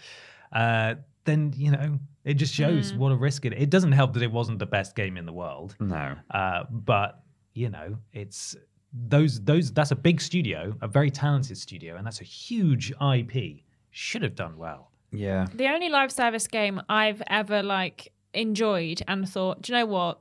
This I can see why people love this game is Destiny 2. Mm-hmm. And obviously they put a lot of effort into those games and they're kind of constantly changing.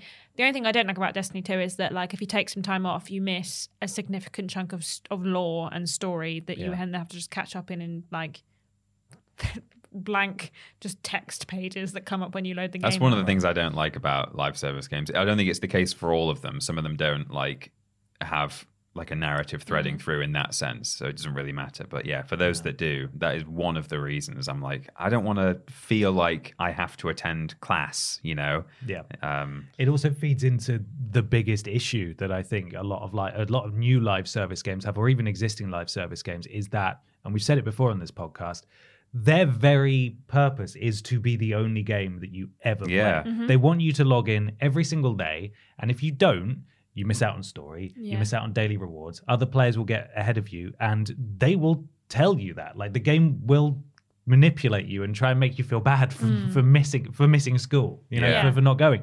And that's why there's only a handful, maybe two or three kings of this genre, and everybody else who has a go stands no chance because if your entire model is to be the only game that everybody that that anybody plays forever, you can't play multiple of those. And it doesn't matter if you're good, it's you can't you can't attract everybody to your to your game. If People only have time it, for, yeah. for one, maybe two live service games if they're playing them religiously. Yeah. So to try and flood the market and have your own success, or not even flood the market, just to try and have your own success is is highly unlikely uh, because it's such.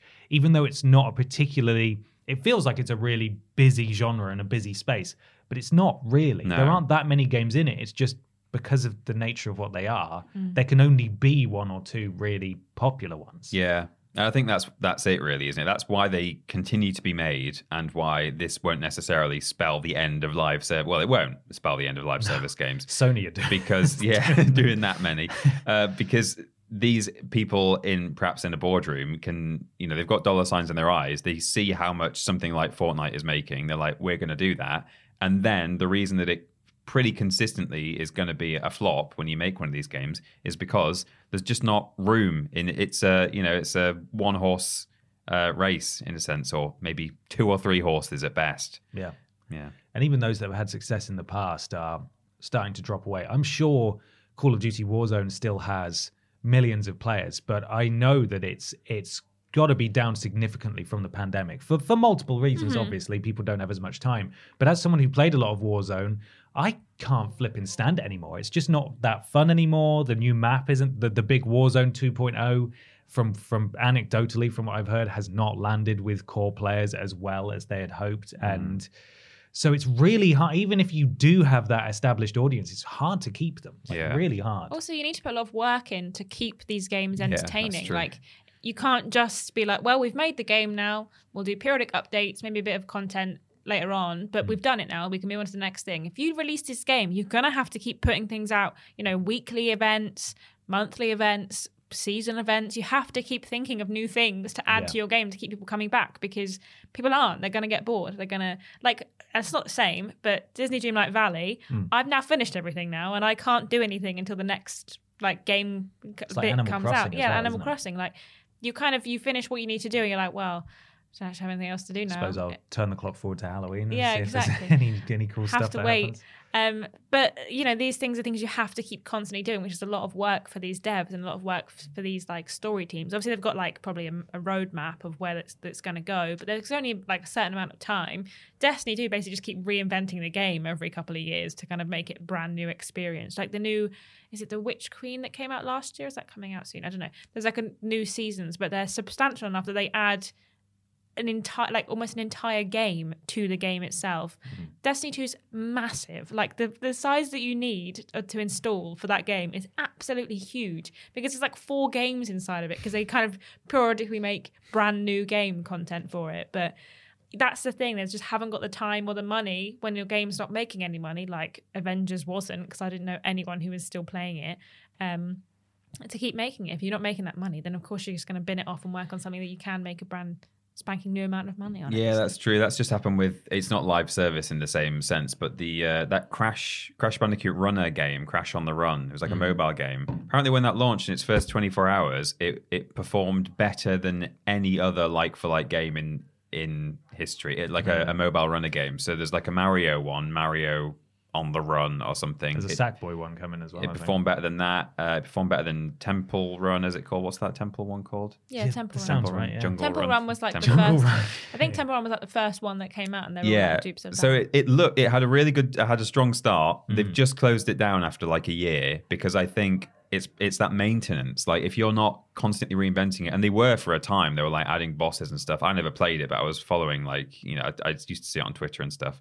And uh, I, I imagine that perhaps they've just thought, well, it's not going to continue to make money unless we keep injecting new levels, new bosses, and, and all that stuff. So you have to continue to spend money to make money from the from that product. Yeah. So it's a tricky model. It's like it's not the same level as Marvel Avengers, but Project Makeover, which is an app we Yeah. know I love. Every week there's something new happening. Like Right. there's like a, a new way of getting extra lives, or there's like an event happening where you can like spend these other kind of tickets on a separate like makeover that's happening all month long or whatever.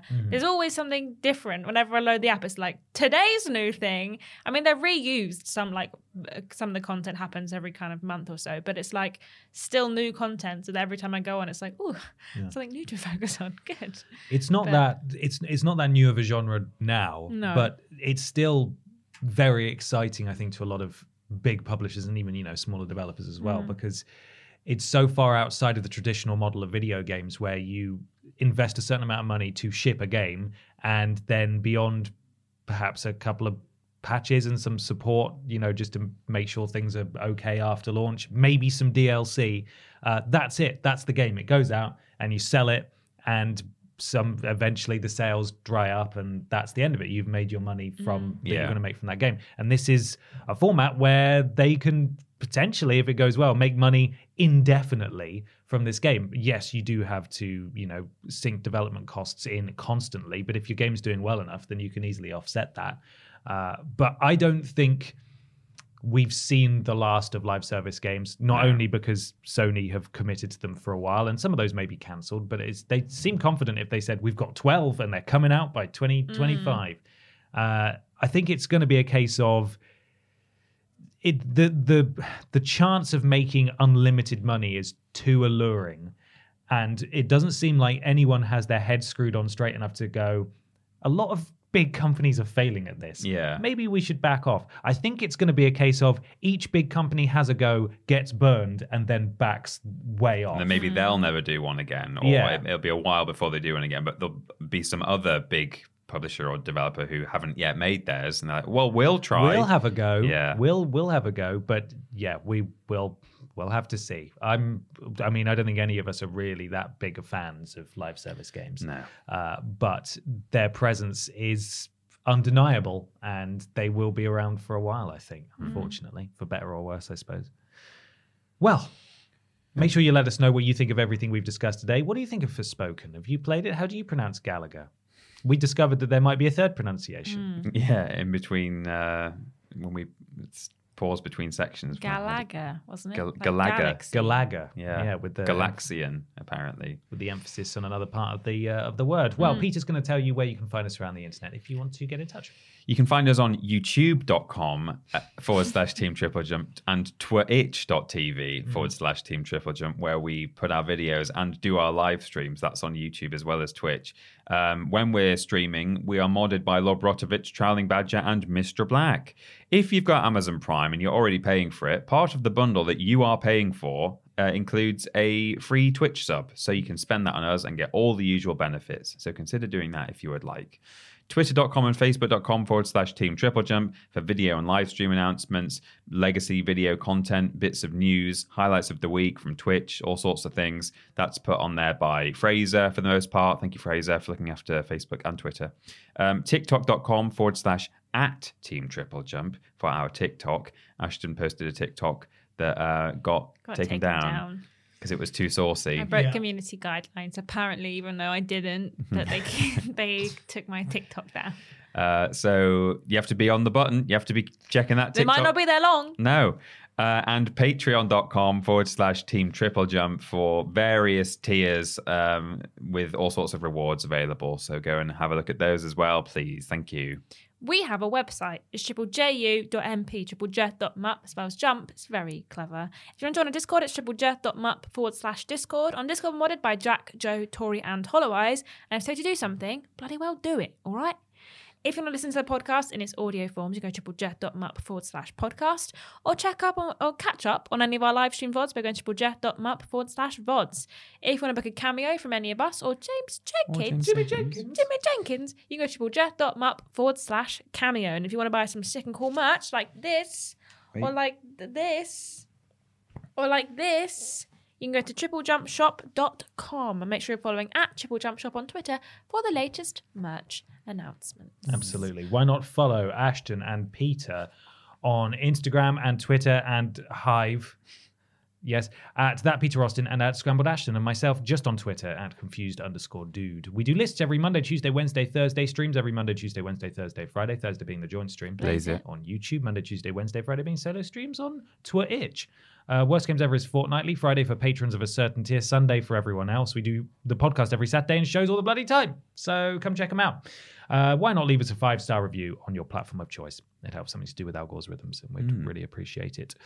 We forgot to mention a, a pretty significant milestone last week. Yeah. We did. Completely glossed over it. We've hit 250,000 subscribers Wow. on YouTube, uh, which is huge. So thank you very much. for Thank all you of so your much. support. Uh, it's it's incredible and humbling, and uh, it's not going to be long until Triple Jump turns four years old as well. So we're going to be combining the Triple Jump anniversary live stream and the Triple Jump subscriber milestone live stream, where we traditionally play uh, a worst game ever, Yeah. uh, into one stream at the beginning of February. So keep your eyes peeled for that. It'll be on YouTube, and the VOD will be up on the VODs channel shortly after.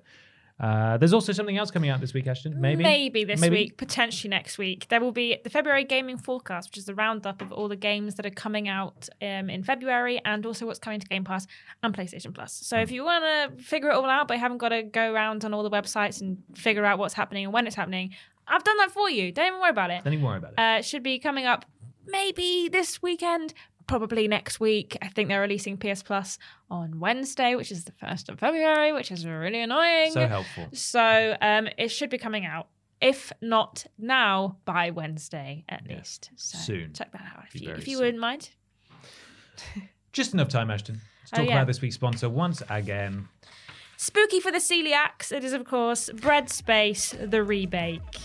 Brilliant. So so frightening. Uh, thank you so much, everybody, for listening slash watching, and we will see you next week. Have a good weekend. Goodbye. Bye bye.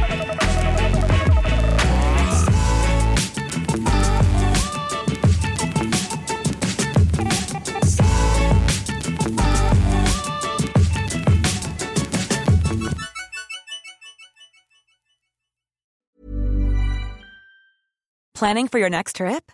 Elevate your travel style with Quince. Quince has all the jet setting essentials you'll want for your next getaway, like European linen, premium luggage options, buttery soft Italian leather bags, and so much more. And is all priced at 50 to 80% less than similar brands. Plus, Quince only works with factories that use safe and ethical manufacturing practices.